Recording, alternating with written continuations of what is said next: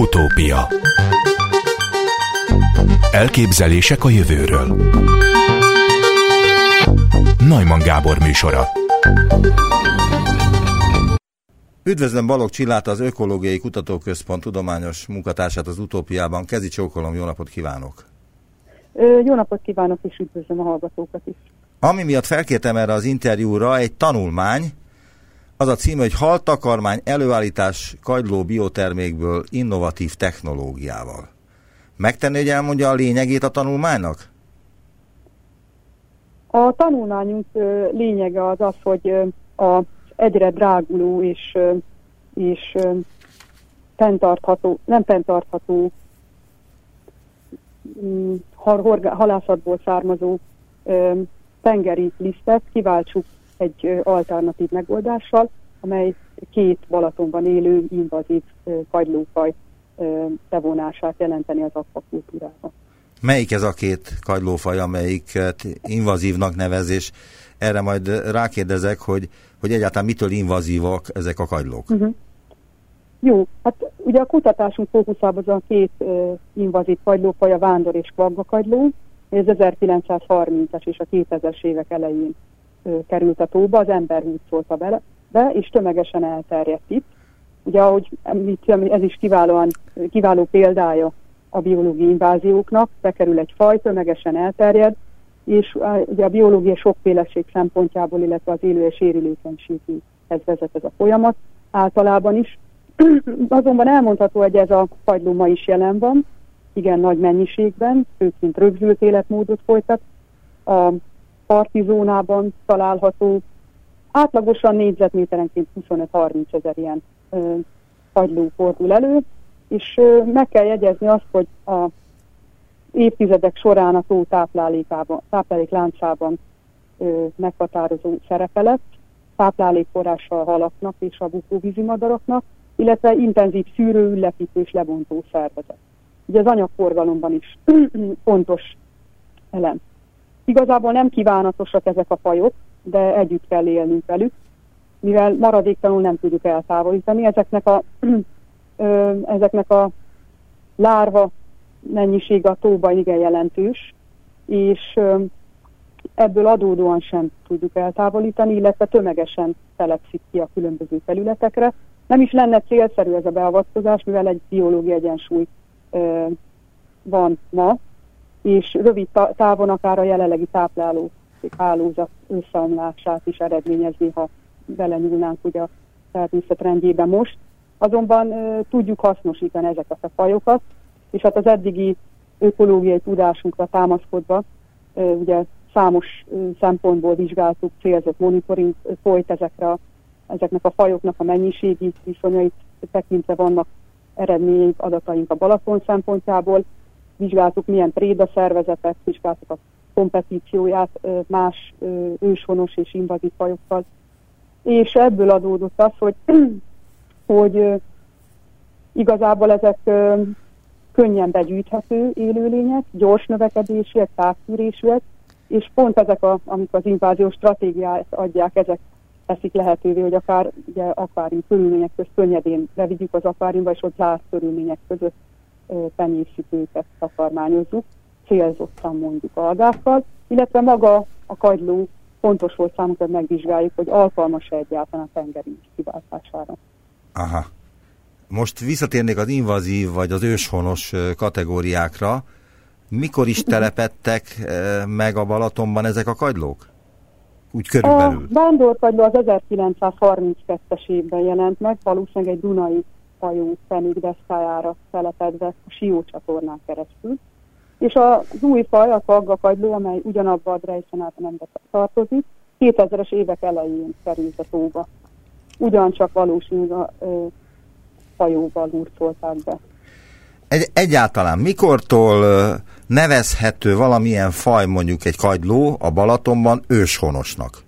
Tehát mit, mi az az időpont, vagy mi az a struktúra vagy rendszer, aminek stimmelnie kell ahhoz, hogy őshonosnak nevezhesse egy kutató mondjuk az egyik agylót? Az őshonos fajnak a definíciója kezdetektől az adott élőhelyen él, tehát nem az ember húzolta be az ipari forradalom során, vagy ipar és a kereskedelem fejlődésével meg ezeknek a fajoknak a terjedése. Tehát azok a fajok, amelyek kezdetektől egy élőhelyen vannak, és nem az ember által kerültek az, az adott új ökoszisztémába, azokat őshonosoknak nevezük, ha pedig az elsősorban az ember segítségével kerülnek be az adott tórendszerbe, tóba, akkor azt mondhatjuk, hogy, hogy nem őshonosak, invazívak, egzotikusak.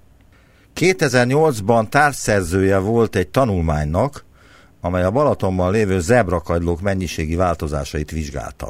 A zebrakagyló is inváziós kagyló? Invazív a zebrakagyló az a vándorkagyló más. Szóval ez igazából azért így hívják, mert zebracsíkjai vannak és ö, természetesen ez, ez az az invazív faj, ami az 1932-es években jelenik meg a tóba. De ezt honnan tudjuk ilyen pontosan, hogy 32-ben jelent meg, mert akkor találtak egy ilyet? Így van, akkor találták meg ezt a fajt. A, a, a kutatóintézetben dolgozó ö, kutatónő Sebestyén Olga találja meg az első fajt, és ezt követően pedig szembetűnő változásokat indukál a partizónába, tehát a különböző tereptárgyakon, lépcsőkön, stégeken, szembetűnő mennyiségben van jelen már a, a kagyló, a kitelepedett állat. És mikor vált részévé a Balatonnak, tehát a tápláléklánc részévé? Mikortól szoktak rá a halak erre, meg a madarak?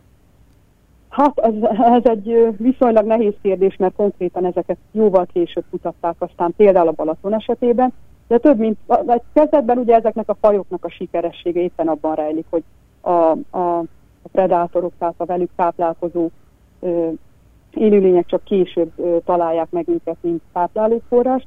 Azonban feltételezzük, hogy, hogy viszonylag gyorsan etetési kísérleteink is voltak, vizsgáltuk, hogy melyik kagylófaj preferálja például a ponty, és ott azt tapasztaltuk, hogy ö, palastavakból származó pontyokat, pontyokkal végeztük a kísérleteinket, és körülbelül pár óra alatt felismerték, hogy, hogy táplálékforrás a kagyló, és azonnal elkezdték fogyasztani. Hány, hány halfaj eszi a Balatonban a kagylókat? Főként a ponty, de a karikakeszeg és a bodorka is előszeretettel fogyasztja ezt a fajt. Sőt, elmondhatjuk azt is, hogy azok a halfajok fejlődnek igazán jól a Balatonban, amelyek a, a ányérján vagy a, szerepel ugye a kagyló, tehát a kagyló a, a példáit és ennek a tenyésztése. Nem tudom, hogy közgazdaságilag vizsgálták-e a kérdést, de hogy ennek a tenyésztése ez olcsó, tehát hogy ez tényleg gazdaságosabb lesz, mint hogyha külföldről, mint ahogy most történik, hozunk be hal tápot, meg hal lisztet? Elsősorban nem gazdasági szempontból lesz, lehet ez kedvező, hanem megpróbáljuk olyan algákkal táplálni a kagylót mesterséges körülmények között, aminek a beltartalmi értéke jobb, magasabb omega zsírsav tartalmúak, ezáltal egy akár egy célzottan bevitt, bevihető különböző a hal számára fontos tápelem. Ebből következik, hogy egy jobb minőségű lisztet tudunk előállítani. Elsősorban a cél ezzel nem az, hogy a, a halat a egész életciklus során, tehát a a születésétől egészen a tányérra kerülésig ezzel a táppal letessük, hanem az, hogy meghatározzuk, hogy a, a hal, illetve a kagylóliszt milyen arányban lehet ideális, és mely korcsoport számára lehet egy ö, optimális táp, főként ö, harcsa, ivadék, vagy egyéb harcsa ivadékra teszteltük, ugye, tehát harcsa ivadékok esetében vizsgáltuk, fogyasztják, és jól fejlődnek tőle, de inkább ivadék takarmányozásában lehet szerepe ennek az alternatív tápnak, takarmánynak. Mondta az előbb azt, hogy a tányérra kerülés, és ez azért fogott meg, mert hogy a Balatonban nincs olyan kagyló, vagy legalábbis én nem tudom, hogy van-e olyan kagyló, ami emberi étkezésre is alkalmas lenne. Hát elméletileg a Balaton viszonylag szennyezésektől mentes tó, kivéve ugye azokat a területeket, a kutatóink eredményei alapján, ahol, ahol mondjuk nagyobb kikötők létesültek. Tehát összességében alkalmas fogyasztásra a balatoni fajok egy része. Például található a Balatonban a kínai kosárkagyló is, amely kimondottan kínai éttermek előszeretettel fogyasztott a tányéra kerülő kagylója. És az őshonos? Úgy is történt az elterjedés ennek a kosárkagylónak, hogy kínai éttermekből kidobálták azokat az egyedeket, amik nem voltak alkalmasak, és azok életképesek voltak a, az adott élően. Tehát akkor Tehát az is invazív kagyló itt a Balatonban. Így van, így van, a kínai kosárkagyló is invazív. Az nem olyan mennyiségben van a tóban, mint a vándorkagyló, de vannak olyan területek, csak néhány, ahol főleg az iszabban igen jelentős mennyiségben fordulnak elő. De ezt hogy, hogy nem tudják még Magyarországon? Például az éttermesek, vagy a Balaton mellett élők? Hát ezek azért, ezeknek a begyűjtésen, tehát azért nem, nem olyan könnyű dolog például a, ezeknek a kosárkagylóknak. Mondom, hogy csak sporadikusan néhány helyen lehet belőlük találni. Illetve a méretük Balatonban nem nő, tehát nem nő olyan, olyan nagyra ez a kagyló, mint, mint más területeken vagy ökoszisztémákban ezért nem. Illetve hát azért az furcsa dolog lenne, hogy egy éttermes oda megy a Balatonba és elkezdi kipakolni. A balatoni kagylókat azért ezek együtt élnek más fajokkal, esetenként rájuk telepednek más élőlények, fajszinten is a határozásuk például a két kagylófajnak nem könnyű, tehát én nem tudnám azt azért elképzelni, hogy az emberek kimennek és akkor gyűjtögetik ezeket a Balatonban. Mit változtatott a Balatonon az, hogy belekerültek ezek az invazív fajok, tehát többfajta kagyló, hát meg halak is, azt tudjuk, ugye az angolna, a busa, nem tudom, hogy törpearcsa van-e, van-e a Balatonban, de az is invazív faj. Sajnos ez egy nagyon nagy probléma a Balatonban, a törpeharcsa, és jelen van. Sajnos én, én csak onnan tudom, hogy a kisfiammal szoktam horgászni, és elő, gyakorta fog, fogunk, vagy fog, fogod fogni törpeharcsát, illetve hát kollégáink is próbálnak megoldást találni a gyérítésükre. Igen, de az, hogy ezek Tehát ez egy nagyon nagy probléma, főként megeszi a, a ivadékokat, egyéb halak ivadékait, tehát, és, és viszonylag nem olyan könnyű az eltávolítás.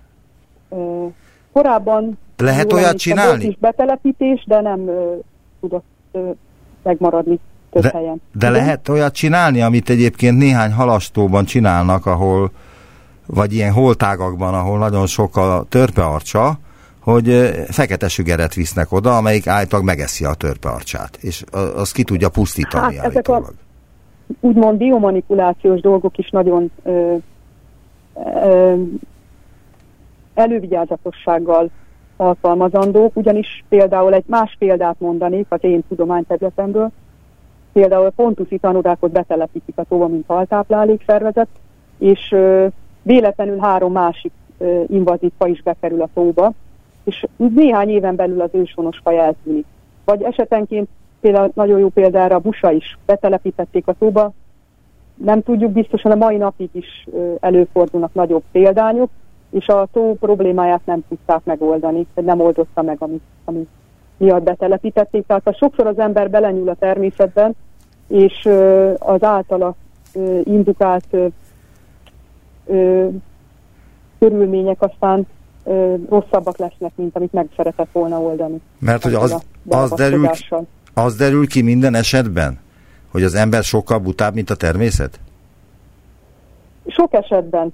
Sok esetben kiderülhet ez, illetve sok eset, meg, me, nagyon komoly, komoly tanulmányok szükségesek az, ahhoz, hogy azért fajokat vigyünk be egy szóba, és, és azzal manipuláljuk a, az élőlény együttest. Tehát természetesen vannak erre sikerek is, sikeres példák is, de vannak nagyon kedvezőtlen esetek is. Az angolna van még a Balatonban, amit a 60-as, 70-es, 80-as években iszonyú mennyiségben tenyésztettek? Én utóbbi időben nem különösen ben, uh, találkozok velük, de kollégáim biztos tudnának mesélni róla, vagy beszélni konkrét eredményekről. Én úgy tudom, hogy visszaszorult talán egy-két példány található. De az angolna de... nagy kárt okozott? Hát az angolna azért problémás volt, igen. Mert hát, az is ikraevő, meg, tehát az igen, ivadék igen, és ikraevő. Uh -huh, igen, és a, és a, a, a az őshonos rákok ö, ö, szempontjából is kedvezőtlen hatással volt az mert, állományukra. Mert hogy vannak még őshonos rákok a Balatonban? Hát akkor voltak, aztán az angolna betelepítése és a rákfestis következtében részlegesen eltűntek, de jelenleg ismét vannak, és van invazív rákfa is, a citrarák, illetve, a, ö, ugye, a, illetve az őshonos fecskerák. Az, az ős... ami újra visszatért a tóba, és felosztották egymás közt a, a egyes medencéket. De visszatérnék egy pillanatra arra, hogy ez most haszon-e gazdaságilag vagy sem, hogy ö, ö, invazív kajlókból haltáplálékot lehessen készíteni. Az a kérdésem, hogy senkinek nem lesz érdeke ez? Mert ha nem lesz senkinek sem érdeke anyagilag, akkor ebből nem lesz semmi. Hát ahogy említettem, egy nagyon, nagyon jó minőségű tápot lehet ebből előállítani, és ugye itt a, a probléma az, hogy ö, erre, erre a lisztpótlásra ö, ma még ö, alternatívák nem igazán léteznek. Tehát ö, a tengeri halisz, ahogy mondtam, egyre drágább, és az, az alapanyagnak a halászata nem fenntartható. Megoldás ö, ugye a növényekben is keresendő, azonban a növények, növényi alternatívák, különösen például az üvelyes magvak, antinutritívak, toxikus anyagokat tartalmaznak, kevésbé tudja emészteni az ember, vagy az, az kevésbé emészthető, és ezzel is lomlik a fehérjék értékesítés, értékesülése, és igazából a hallisztet kiváltani édesvízi falaklisztével nem lehet, tehát ez egy alternatíva lehet, ami megoldhatja ezt a problémát, és ahogy mondtam, egy nagyon ö, jó minőségű lisztet lehet előállítani, akár ö, akváriumi körülmények között is. És ez a liszt, ami végül is a invazív kagylókból készül, az emberi fogyasztásra alkalmatlan? Hát elméletileg nem lehet alkalma, nem, nem ö, biztos, hogy alkalmatlan. Ilyen ö, tekintetben is vannak elképzeléseink a jövőt tekintve, ugyanis vannak olyan anyagok, amiknek a pótlására akár alkalmas lett. Ezek, ezek további kutatásoknak a tárgyát képzik majd, hogy alkalmasak-e. Lehet, hogy túlságosan is személyes a kérdés, de mi az oka, hogy éppen a kagylókat vizsgálja? Miért pont a kagylókat? Hát én már kezdetektől nagyjából a, a, az a két, két kagylófaj, a, fókusz, a kutatáson fókuszában az a két kagylófaj van. Ebből írtam. Annó a doktori dolgozatomat, a, ebből készült még a diplomamunkám is. Igazából a kagylók azok úgynevezett ecosystem engineer fajok, tehát ahol megjelennek ezek az invázív fajlók, ott igen jelentős átalakulás megy végbe az ökoszisztémába, és nagyon sok szempontból ö, lehetnek ö, olyan ö, hasznosíthatóság le, ö, lehetőségek bennük, mint például az intenzív szűrésük révén különböző ö, ö, vizeknek a tisztításában lehet szerepük. Tehát igazából sok szempontból lehetnek hasznosak az ember számára, annak ellenére, hogy, hogy invazívak, és hogy kimondottan oda kell figyelni arra, hogy új élőhelyeken ne terjesszük ezt a fajt, de ha már itt van az adott élőhelyen, akkor, akkor hasznosítani is tudjuk. Esetlegesen is az volt a célunk, hogy találjunk olyan, olyan megoldást, ami, ahol hasznosíthatóvá válik ez a elméletileg számunkra káros és nem kívánatos kagyló. Oké, okay, akkor másképp teszem fel a kérdést. Mi az, ami önt megfogta a kagylókban? Mi az, amiatt ön a kagylóknál táborozott le? Most logikusan vagy különböző érvekkel meg lehet magyarázni. De biztos, hogy van valami fajta személyes oka ennek. Személyes oka az nem különösebben van. Mondom, az az, az oka, hogy, hogy nagyon sok szempontból um, hasznosíthatók ezek az állatok. Ahogy mondtam, egy kifejlett egyed akár másfél-két liter vizet képes átszűrni, ami már egy igen jelentős víztisztító potenciál, akkumulálni képes különböző szennyezőket, ezáltal számunkra biztosított információt egy adott élőhelyről. Tehát leginkább ezek azok a, azok a tulajdonságok, amik, amik hasznosíthatóvá teszik ezeket az élőlényeket, és ha már ezeket kutatjuk, én amúgy makrogerincteleneket kutatok, azok ö, szemmel nem, szemmel is jól láthatók, de leginkább ö, mikroszkópban azonosítható élőlények, és ezeknek egyik ö, ö, ö, tagja ugye a, a maga a vándorkagyló, és azért azt is el lehet mondani, hogy a Balatonban ha az élőbevonatot vizsgáljuk, annak körülbelül 60-70 százalékát ez a kagylófaj teszi ki. Tehát körülbelül ez volt az oka, hogy, hogy ezt, ezt az élőlényt így kimondottan vizsgáljuk. Mennyire változott meg, vagy változott -e egyáltalán a víz minősége az elmúlt egy év során a Balaton vízminősége, mert ugye egészen más volt az elmúlt nyáron a Balaton látogatottsága, az utóbbi időben nulla, és hogy, hogy ez mennyire nyomta rá a bélyegét már, mint a Covid járvány arra a élővilágra, ami a Balatonban van? Hát ezt nagyon nehéz lenne megválaszolni ezt a kérdést. Akkor más ezt kérdezek, milyen a vízminősége? Milyen a vízminősége most a Balatonnak? Emberi szempontból. Ez megint csak különben nem az én tudományterületem, nem én vizsgálom az alga összetételt a tóban, a bakteriális összetételt, stb. De, de, de azt mondhatom, hogy például a, ha már összefüggésbe kell hoznom a, a makrogerincteleneket, kagylókat például a víz minőséggel valamilyen szinten, akkor ahogy mondtam, ezek fűrő, ülepítő, lebontó szervezetek is. Például egy nagyobb balatoni vihar után igen jelentősen ülepítő tevékenységet folytatnak, pillanatok alatt átlátszóvá válik az a, a víztest, ahol ők ö, szűrnek, főleg ugye a partizónába, illetve hát ö, az elmúlt tíz év során jelent meg ez, a, ez az új faj, ami a faggakagyló, ami igen, in, még intenzívebben szűr, mint a, a vándorkagyló, és azóta azért én is tapasztaltam, hogy ö, jóval átlátszóbb, főleg a parti zóna, esetenként úgy érzi magát az ember, mint hogyha a tengerparton sétálna, és teljesen lelátni ö, a, a kövekig, akár a két méteres vízben is, vagy egy, egy és fél méteres vízben is például Tihanynál. Nagyon szépen köszönöm az interjút. Balogh Csilla biológus, az Ökológiai Kutatóközpont tudományos munkatársa volt az utópiában. Viszont hallásra. Viszont hallásra. Utópia egy 48 éve tartó óriási nemzetközi versenyben négy magyar és egy svéd kutatónak sikerült először döntő bizonyítékot találni egy rendkívül tünékeny részecske az Odderon létezésére, írja 24.hu. Az eredményből számos hasonló összetett részecske létezése is következik, így a felfedezés új fejezetet nyithat az erős kölcsönhatás vizsgálatában. Itt van velünk Csörgő Tamás fizikus, a Wigner Fizikai Kutatóközpont Részecskés Magfizikai Intézet tudományos tanácsadója. Jó napot kívánok! Tisztelettel köszöntöm a hallgatókat és a összes érdeklődőt, aki esetleg majd utólag is hallgatja ezt a műsort. El lehet magyarázni laikusoknak, hogy hogyan találták meg az Odderont, és azt is, hogy mi ez a tünek, tünékeny részecske? Igen, el lehet magyarázni. Először a tünékenységével kezdeném, mert azt a legegyszerűbb megérteni.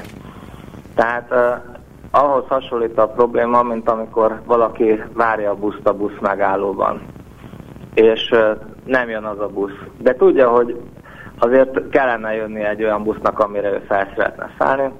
Várja, várja, nem jön. Akkor 10 perc múlva megjelenik egy busz, örül neki, hogy jó, itt egy busz, de aztán közelebbről látja, hogy hát ez nem az én buszom. És akkor egy kicsit szomorú, csalódott, és akkor a 48. percben végre megjön az ő busza, arra felszáll. Lehet, hogy ő az első, de a lényeg az, hogy megjött a busz, és esetleg mások is felszállnak ugyanarra a buszra. Hát ez a felfedezéshez hasonló folyamat, így jelképesen elbeszélve, tehát a busz az a Beron felfedezése, a 48 perc az a 48 év, és a 10 percenként megjelenő más buszok azok pedig azok a látszatok, hamis ö, ö, eredmények, vagy, vagy nem eléggé biztos eredmények, amik a Oderonnak a tűnékenységét jelentik, tehát hogy többször volt olyan időszak, például a 80-as években is, amikor már azt hitték a kutatók, hogy na végre megvan, és, és nem volt meg sajnos. De most uh, tudtuk közölni ezt az eredményt, és megerősítik az eredményt más publikációk is, amelyek még bírálat alatt állnak. Tehát a szakmának nagyon szigorú kritériummal szerint tudtuk bizonyítani ennek az új részecskének a létezését. Tehát ez az első hasonlat tulajdonképpen, amit ismertetni akartam. Ez a tűnékenységgel volt kapcsolatos, a másik pedig a magának a jelenségnek a érthetővé tétele. Ezt is hasonlattal tudom érzékeltetni a tisztelt hallgatóknak. Tehát amit vizsgáltunk, az elemi részecskéknek, protonoknak az egymással való ütközése, úgyhogy ütközés előtt két proton, és ütközés után is pontosan ugyanaz a két proton figyelhető csak meg, és semmilyen más új részecske nem keletkezik. Ezt hívjuk rugalmas ütközésnek. A rugalmasság olyasmi, mint hogyha mondjuk két kocsi nagyon lassan megérinti egymást, és akkor a lökhárító egy picit benyomódik, majd visszapattan. Nem roncsol az ütközés. Autóknál ez csak nagyon alacsony energiákon figyelhető meg, de mondjuk vannak ilyen egymáson pattogó golyók, vagy mondjuk a biliárdnál ott a rugalmas ütközés a tipikus. Tehát a, a érdekesség a protonoknak és a nagy ütközéseknek az az, hogy minél nagyobb az ütközés energiája, annál nagyobb a rugalmas ütközések aránya.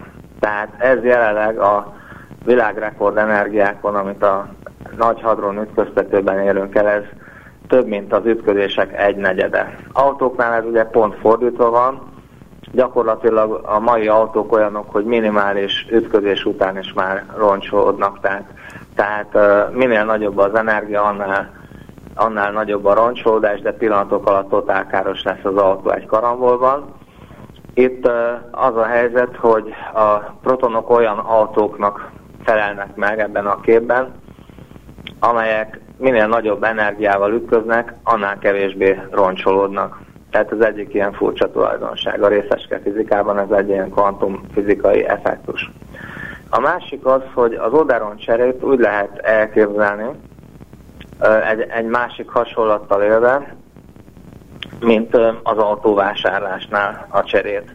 Tehát ugye van egy ilyen hasonlat, hogy mondjuk az egyik protont elnevezzük Péternek, a másikat Pálnak. És akkor a kölcsönhatás az az, hogy a Péternek van kocsia, a Pálnak van pénze, és akkor a kölcsönhatás során a Pál odaadja a pénzt, a Péter odaadja az autót, és akkor kölcsönhatásba bemegy Péter egy kocsival, és kijön a pénzzel, a Pál bemegy a pénzzel, és kijön a kocsival.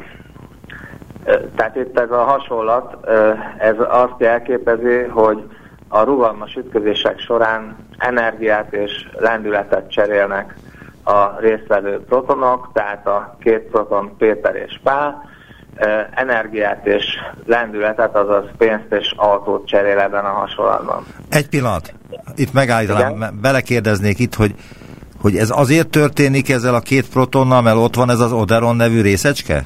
Nem, nem, nem. Még az Oderont szeretném elmagyarázni, mint egy különbséget. Tehát a, a Oderon az ebben a folyamatban is részt vesz, de kicsi a hatása. Ahogy legkönnyebben ki lehet mutatni, az a hasonlatnak a második felében lesz nyilvánvaló. Igen. A második fele a hasonlatnak az az, amikor megint csak autóvásárlás van, csak most Péter az eladó, akinek van kocsia, ő változatlan, de megváltozik a vevő. Pál helyett antipálnak nevezhetjük a vevőt. Antipál az nem rendelkezik pénzzel, de szeretne kocsit vásárolni.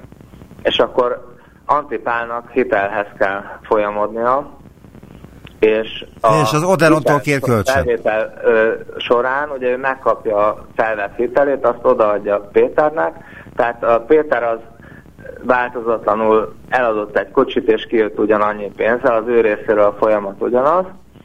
A Antipál az nulla forinttal ment az üzletbe, és ö, kiment egy kocsival, meg adóssággal.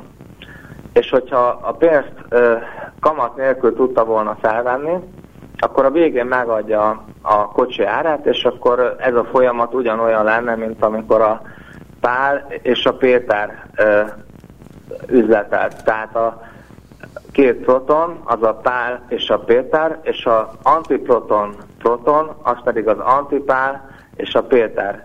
És a két üzlet között van egy nagyon lényeges különbség, az, hogy az antipálnak a hitelre kamatot kell fizetni általában és számokkal nagyon egyszerűen lehet ezt érzékeltetni, hogy mi az, amit észleltünk. Tehát mondjuk, ha valaki vesz egy autót 3 millió forintért, és bemegy az OTP-hez kölcsönért, mondjuk felveszi 7 vagy 8 évre, és a végén, hogyha általános feltételekkel kapja meg ezt a kölcsönt, akkor mondjuk egy olyan 17% körüli kamatot kell fizetnie, és akkor a végén mondjuk 7 vagy 8 év alatt visszafizet 5 millió forintot. És akkor a fizikában ezt úgy mérjük az ilyen típusú hatást, hogy megnézzük, hogy mi a különbség a hitel és a teljes visszafizetett összeg között. Ebben a példában visszafizetett 5 millió forintot 8 év alatt, és kapott 3 milliót rögtön, akkor a különbség 2 millió forint, és ezt elosztjuk a hitel és a teljes visszafizetett összeg összegével, tehát 3 plusz 5 millió forinttal, tehát 2 milliót osztunk 8 millióval, az eredmény az 25 százalék, tehát egy negyed. Ez egy aszimetria, ami a között áll fönn, hogyha van pénzem, vagy ha kölcsönt kell felvenni. És pontosan ilyen 25 százalékos aszimetriát találtunk az odaron jeleként, ami a proton-proton és a proton-antiproton ütközések között áll. Ha most én felhasználom az ön hasonlatát, ezt az autóvásárlási hasonlatot, akkor az Oderon ad kölcsönt? Tehát az Oderon a kamatnak felel meg. A Péter, a proton, a pál is proton, az antiproton, az antipál, az energia, a pénz, a kocsi, a lendület, és a kamat, amit a kölcsönért kell fizetni, az felel meg az Oderonnak. Tehát, Tehát a, a kamat akkor... viszonylag kicsi a, a, a kölcsönadott összeghez képest, de azért mérhető, és nagyon nehezen volt a részecske fizikában kimutatható. A valós életben ugye, ha bárki kölcsönt vesz fel, az rögtön fogja érezni Világos. a kamatot. A két protonnak... 48 évig tartott, mire megtaláltuk, hogy a részecske fizikában is van egy ilyen Van kamat. Van kamat tulajdonképpen, igen. mondhatjuk így. Hogy a részecske fizikában is van kamat. azért, hogy van kamat, tehát ez nem ért olyan nagyon nagy, uh, hogy mondjam, senkit se ért nagy meglepetés, hogy egy pillanat. van egy ilyen jelenség. Egy pillanat, itt szeretném önt idézni, ha megengedi. Nyugodtan. Az eredmény azért is különösen jelentős, mert ismereteim szerint ez az első teljesen meglepetésszerű váratlan felfedezés a CERN méréseiben, és mindez új fejezetet nyithat az erős kölcsönhatás vizsgálatában. Nyilatkozta ezt ön. De akkor Igen. mit jelent a meglepetésszerű és a váratlan? Hát ezeket úgy lehet érzékeltetni, hogy tehát mindenki sejti, hogy például majd jön az ő busza is. Ott áll türelmetlenül a busz megállóba, az előző hasonlatban ugye 48 percig vár a buszra, közben jönnek, mennek a buszok, és a váratlanság az ebben az értelemben azt jelenti, hogy, hogy nézem, hogy ó, jönne már az én buszom, és akkor egyszerűen egy teljesen meglepetésszerű új helyről, egy új, új irányból egyszer csak megjelenik az a busz, amire vártunk. Tehát itt arról van szó, ilyen értelemben, hogy a LHC gyorsítót a Higgs bozonnak a felfedezésére építették, és arra, hogy a standard modellen túli új fizikának a jeleit esetleg ö, felfedezzék vele, de biztos volt az, hogy a Higgs bozont szeretnék vele azonosítani, és a Higgsnek a tulajdonságait is meg tudják vizsgálni. Ez a része ez teljesen sikerült a programnak, és nagyon alapos és nagyon fontos új tudást sikerült az LHC-val elérni, teljesítette a minimális kitűzött követelményeket. Azonban a részecske fizika ismert keretein túli eredményt azt eddig az én ismereteim szerint nem sikerült az LHC-val találni. De amikor az LHC-t tervezték, akkor az az igazság, hogyha bárki végignézi a dokumentumokat, vagy a sajtóanyagokat, amiket az LHC indulásakor kiadtak, akkor Higgs bozon és standard modellen túli fizika volt a hangsúly, és Oderon egy, egy szóval nem volt említve ezekben a közleményekben. De miért pont Oderon? Honnan van ez a név? Mert Oderon... Hát az Od az angol szó, és azt jelenti, hogy páratlan. És ez egy páratlan részecske, van egy páros párja, azt úgy hívjuk, hogy pomeron, és a, gondolom, hogy az ott az onnan jöhet, hogy páratlan, és hasonlít egy picit a pomeronra. De pontosan nem tudom, mert az az igazság, hogy amikor ezt az elnevezést kitalálták, akkor én még valószínűleg általános iskolába jártam, és nem követtem a szakirodalmat, most próbálok azért egy kicsit utána nézni ennek, de tehát az az igazság, hogy ez nagyon-nagyon régi publikációkban is már szerepel.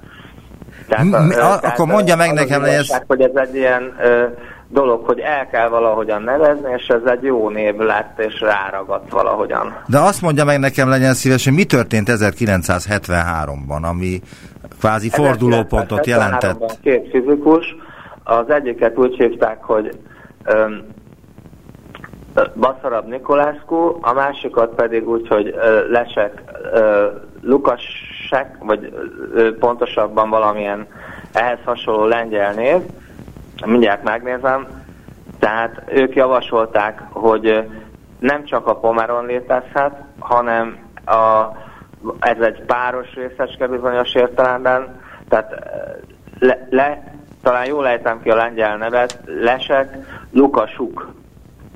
És Baszarab Nikolászku volt az a két fizikus, akik javasolták azt, hogy mivel az akkori adatok emelkedő proton hatáskeresztmetszetet láttak szakkifejezéssel, ez lehetővé tette azt, hogy, hogy egy páratlan részecske is közvetítse ezt a kölcsönhatást. Tehát ők javasolták ezt 1973-ban, mint egy elméleti lehetőséget, és azóta nagyon sok elméleti modellje született ennek a Odaron nevű részecskének, beilleszkedik az erős kölcsönhatás ismert keretei közé. Tehát azzal a nyelvvel, amit De melyik, a melyik erős kölcsönhatásban? modellje használ, azzal le lehet írni ezt a jelenséget, ez nem a standard modellen túli részecske. Igen, de melyik költ, erős kölcsönhatásba illik ez bele? A négy közül. Bocsánat, rosszul hallom. Azt kérdeztem, hogy a négy közül melyik erős kölcsönhatásba illik ez bele? Mármint az Oderon. Tehát alapvetően ugye a leggyengébb kölcsönhatás, ami a világegyetemet hosszú távon határozza meg, az a gravitáció. Aztán és elektromágnesesség. Akkor van egy gyenge kölcsönhatás, ami a, a napnak a működéséért, a bizonyos fajta radioaktív folyamatoknak a lezajlásáért felelős, és van az elektromágneses kölcsönhatás, amit mindenki ismer, és az erős kölcsönhatás az a, onnan kapta a nevét, hogy ez erősebb, mint az elektromágneses kölcsönhatás, hiszen azt talán mindenki tudja, hogy a világunk atomokból épül föl, tehát a környező anyagi világunknak a leírásában az alapvető fogalom az az, hogy egymáshoz kapcsolódó atomok, vagy egymást vonzó vagy taszító Igen, világ, ha, hadd kérdezzek bele valamit. Csak egy, hagyd fejezem be, Igen? hogy az atomok azok úgy épülnek fel, hogy a közepükben atommag van, nagyon pici a teljes atom méretének a százezer része, de az atommagban ö, ott van nagyon sok pozitív töltés, a protonok, és az elektromosan semleges neutronok. És ha az erős kölcsönhatás nem lenne jelen, akkor a protonok szétrobbannának és eltávolodnának egymástól, mert elektromosan taszítják egymást. De az erős kölcsönhatás olyan erős, hogy legyőzi ezt az elektromos taszítást, és egybe tartja az atommagot. Akkor azt kérdezném, hogy mi lenne, hogyha nem lenne Oderon? Ha azt állapították volna meg, hogy ez nem létezik ez a részecske. Ha nem lenne Oderon, az pontosan úgy találtuk meg, hogy ha nem lenne, akkor egyértelműen teljesen hasonló lenne a rugalmas proton-proton és rugalmas proton-antiproton ütközés, tehát ugye ha valaki kölcsönre vesz kocsit, rögtön érezni fogja, hogy a kölcsön után kell-e fizetnie kamatot vagy nem. Tehát, hogyha ö, nem lenne odáron, akkor a, mondjuk a jelképes szóhasználattal pontosan ugyanannyi pénzt kellene visszafizetni, De hát ez jó. kölcsönbe kaptunk. Várjuk és ezt csak. a folyamatot figyeltük meg, tehát azt, hogy... Igen, de ezzel mi a baj? Az nem nulla, hanem kb. 25 százalék. Igen, de ezzel mi a baj? Tehát, hogyha nem kell kamatot Semmi fizetni, baj, annak örül az, az ember. Az a, a, ennek örülni lehet, azért, mert ez az Oderon, ez egy teljesen új típusú részecske. Tehát a, éppen tegnap egy kicsit rákerestem, hogy a LHC gyorsítónál körülbelül 50 erősen kölcsönható új részecskét fedeztek fel eddig, de ez az 50, ez mind olyan típusú, mint a proton és a neutron, tehát ez színes és úgynevezett kvark-szerű alapkő részecskéknek, kvarkokból és antikvarkokból alakuló színes részecskéknek a fehér színű kötött állapota. És az Oderon az nem ilyen. E, ez is színes, de nincsen benne egyetlen egy darab kvark sem, hanem ez tisztán ragasztó részecskékből áll. Tehát füstkarikákat már gondolom mindenki látott, lehet füstkarikát csinálni a füstből, de fényből például nem lehet karikát készíteni, mert a fény az nem hat saját magával kölcsön, az csak a töltésekkel hat kölcsön. Az, a gluonok, azok a ragasztó részecskék, ezek ragasztják össze a kvarkokat az erősen kölcsönható részecskékbe, mint például a proton és a neutron, amik már megfigyelhetőek, és ezek a gluonok egymással kölcsönhatnak. Tehát ezek színeket cserélnek, és uh, ugye egyik szint átváltani a másik, azt mindenki el tudja képzelni, hogy ezt lehet folytatni. Tehát uh, Világos, de... meg lehet csinálni úgy, hogy a végén visszajutunk ugyanoda, és három darab gluon az pontosan ezt tudja végrehajtani, és ez az odaron, ez három vagy esetleg kis valószínűséggel 5-7, tehát legalább három páratlan számú ragasztó részecske kötött állapota. És az, a, az az érdekessége, hogyha egy ilyen állapot van, akkor nagyon sokat kell látnunk. Tehát, Igen, de tehát... hadd kérdezzem meg azt, amit az előbb kérdeztem. Persze. Mi lenne, ha nem lenne ez az Oderon? És nem fizikai szemmel, hanem emberi szemmel, ha itt ülök a stúdióban, vagy kimegyek az utcára, eltűnne az egész világegyetem? Vagy csepp folyósá változna? Vagy mi történne vele? Azt hiszem, hogy körülbelül semmi különbséget nem érezhetne, csak esetleg azt, hogy a boldogság hiányát. Tehát most én azt gondolom, hogy mindenki örülhet egy kicsit, hogy itt a magyar adófizetőknek a finanszírozása segítségével a kutatók azok a világegyetemnek vagy a részeske fizikának egy új titkát föl tudták tárni. Ez ahhoz hasonlít leginkább, mint amikor mondjuk valaki búvárkodik, és akkor nagy levegőt vesz, lemerül, és úszik, úszik, úszik, talál egy szép, mondjuk egy ilyen csillogó színes gyűrűt, vagy lehet mondani, hogy igaz gyöngyszerűséget a tengerfenekén, és még fel is tud bukkanni, és fel tudja hozni, és akkor ennek mindenki örül, különösen az, aki megtalálta, de hát a többiek is, és azt gondolom, hogy ez a folyamat ehhez hasonlít, tehát hogyha nem lenne odaron, az első hatás az lenne, hogy most nem lenne minek örülni. Tehát az a, a helyzet, hogy... A gyakorlati életben való hatását azt nem tudjuk megjósolni, de leginkább nyilván a, először is a szakmának ez egy jelentős lépés, mert ugye ezt a kérdést meg lehetne mondani úgyis, hogy mi van, ha nincsen X-bozon, vagy mi van, hogyha nincsen fény. Hát ha például nincsen fény, akkor, akkor azért nagyon nagy bajba lennénk. Akkor nem nagyon beszélgetnénk valószínű erről a, a, erről a részecskéről, de mit jelent az a megállapítás, hogy az Oderon létezése sérti világunk egyik részecske fizikai szimetriáját, mert ezt Tehát is olvastam a leírásban. Sérti a részecske fizika egyik alapvető szimetriáját, ez azt jelenti, hogy a proton-proton és a proton-antiproton ütközések azok különbséget mutatnak, amit számszerűsíteni tudtunk. Világos. Mik a további teendők ezzel a részecskével? Hát a következő lépés az nyilván az, hogy ha már tudjuk, hogy van egy ilyen részecske, akkor az első, amit most mi magunknak kitűztünk célul, az az, hogy a tulajdonságait meghatározzuk, minél jobban megismerjük, de nyilván egy másik párhuzamos ág a kutatásban az az, hogy ugye ez egy részecske család létezését is bizonyítja. És akkor ennek a családnak az összes megtalálható elemét azt keresni fogjuk az LHC-nál, vagy más módon, tehát leginkább az LHC SS, de más gyorsítókkal is lehet ezt keresni, tehát az a lényeg, hogy most olyan ez a felfedezés, mint hogyha egy könyvnek egy elveszett vagy régóta keresett új fejezetét megtalálnánk. És azt az új fejezetet most akkor el kell kezdeni olvasni, nézni, hogy hány oldal, milyen alfejezetek vannak benne, és így tovább. De az nagyon fontos hangsúlyozni, hogy ez a könyv ugyanazokkal a betűkkel, ugyanazokkal a kifejezésekkel, ugyanazon a nyelven van írva, mint a részecske fizikának az ismert eddigi eredményei. Tehát, tehát ilyen szempontból új fejezet nyitása, de nem új alapvető részecskék felfedezése a kutatásunk eredménye. Nagyon szépen köszönöm az interjút és a hasonlatait is. Nagyon köszönöm. Nagyon szívesen. Van, amit nem értettem, megmondom őszintén, de remélem a hallgatóim azok értették. Én azt hiszem, hogy azt az érzést szeretném átadni, hogy most lehet valaminek örülni, és az nagyon fontos dolog. Köszönöm Ez szépen. manapság fontos. Sörgő Tamás fizikus, a Wigner Fizikai Kutatóközpont Részecske és Magfizikai Intézet tudományos tanácsadója volt az utópiában. Viszont hallásra. Köszönöm szépen, viszont hallásra.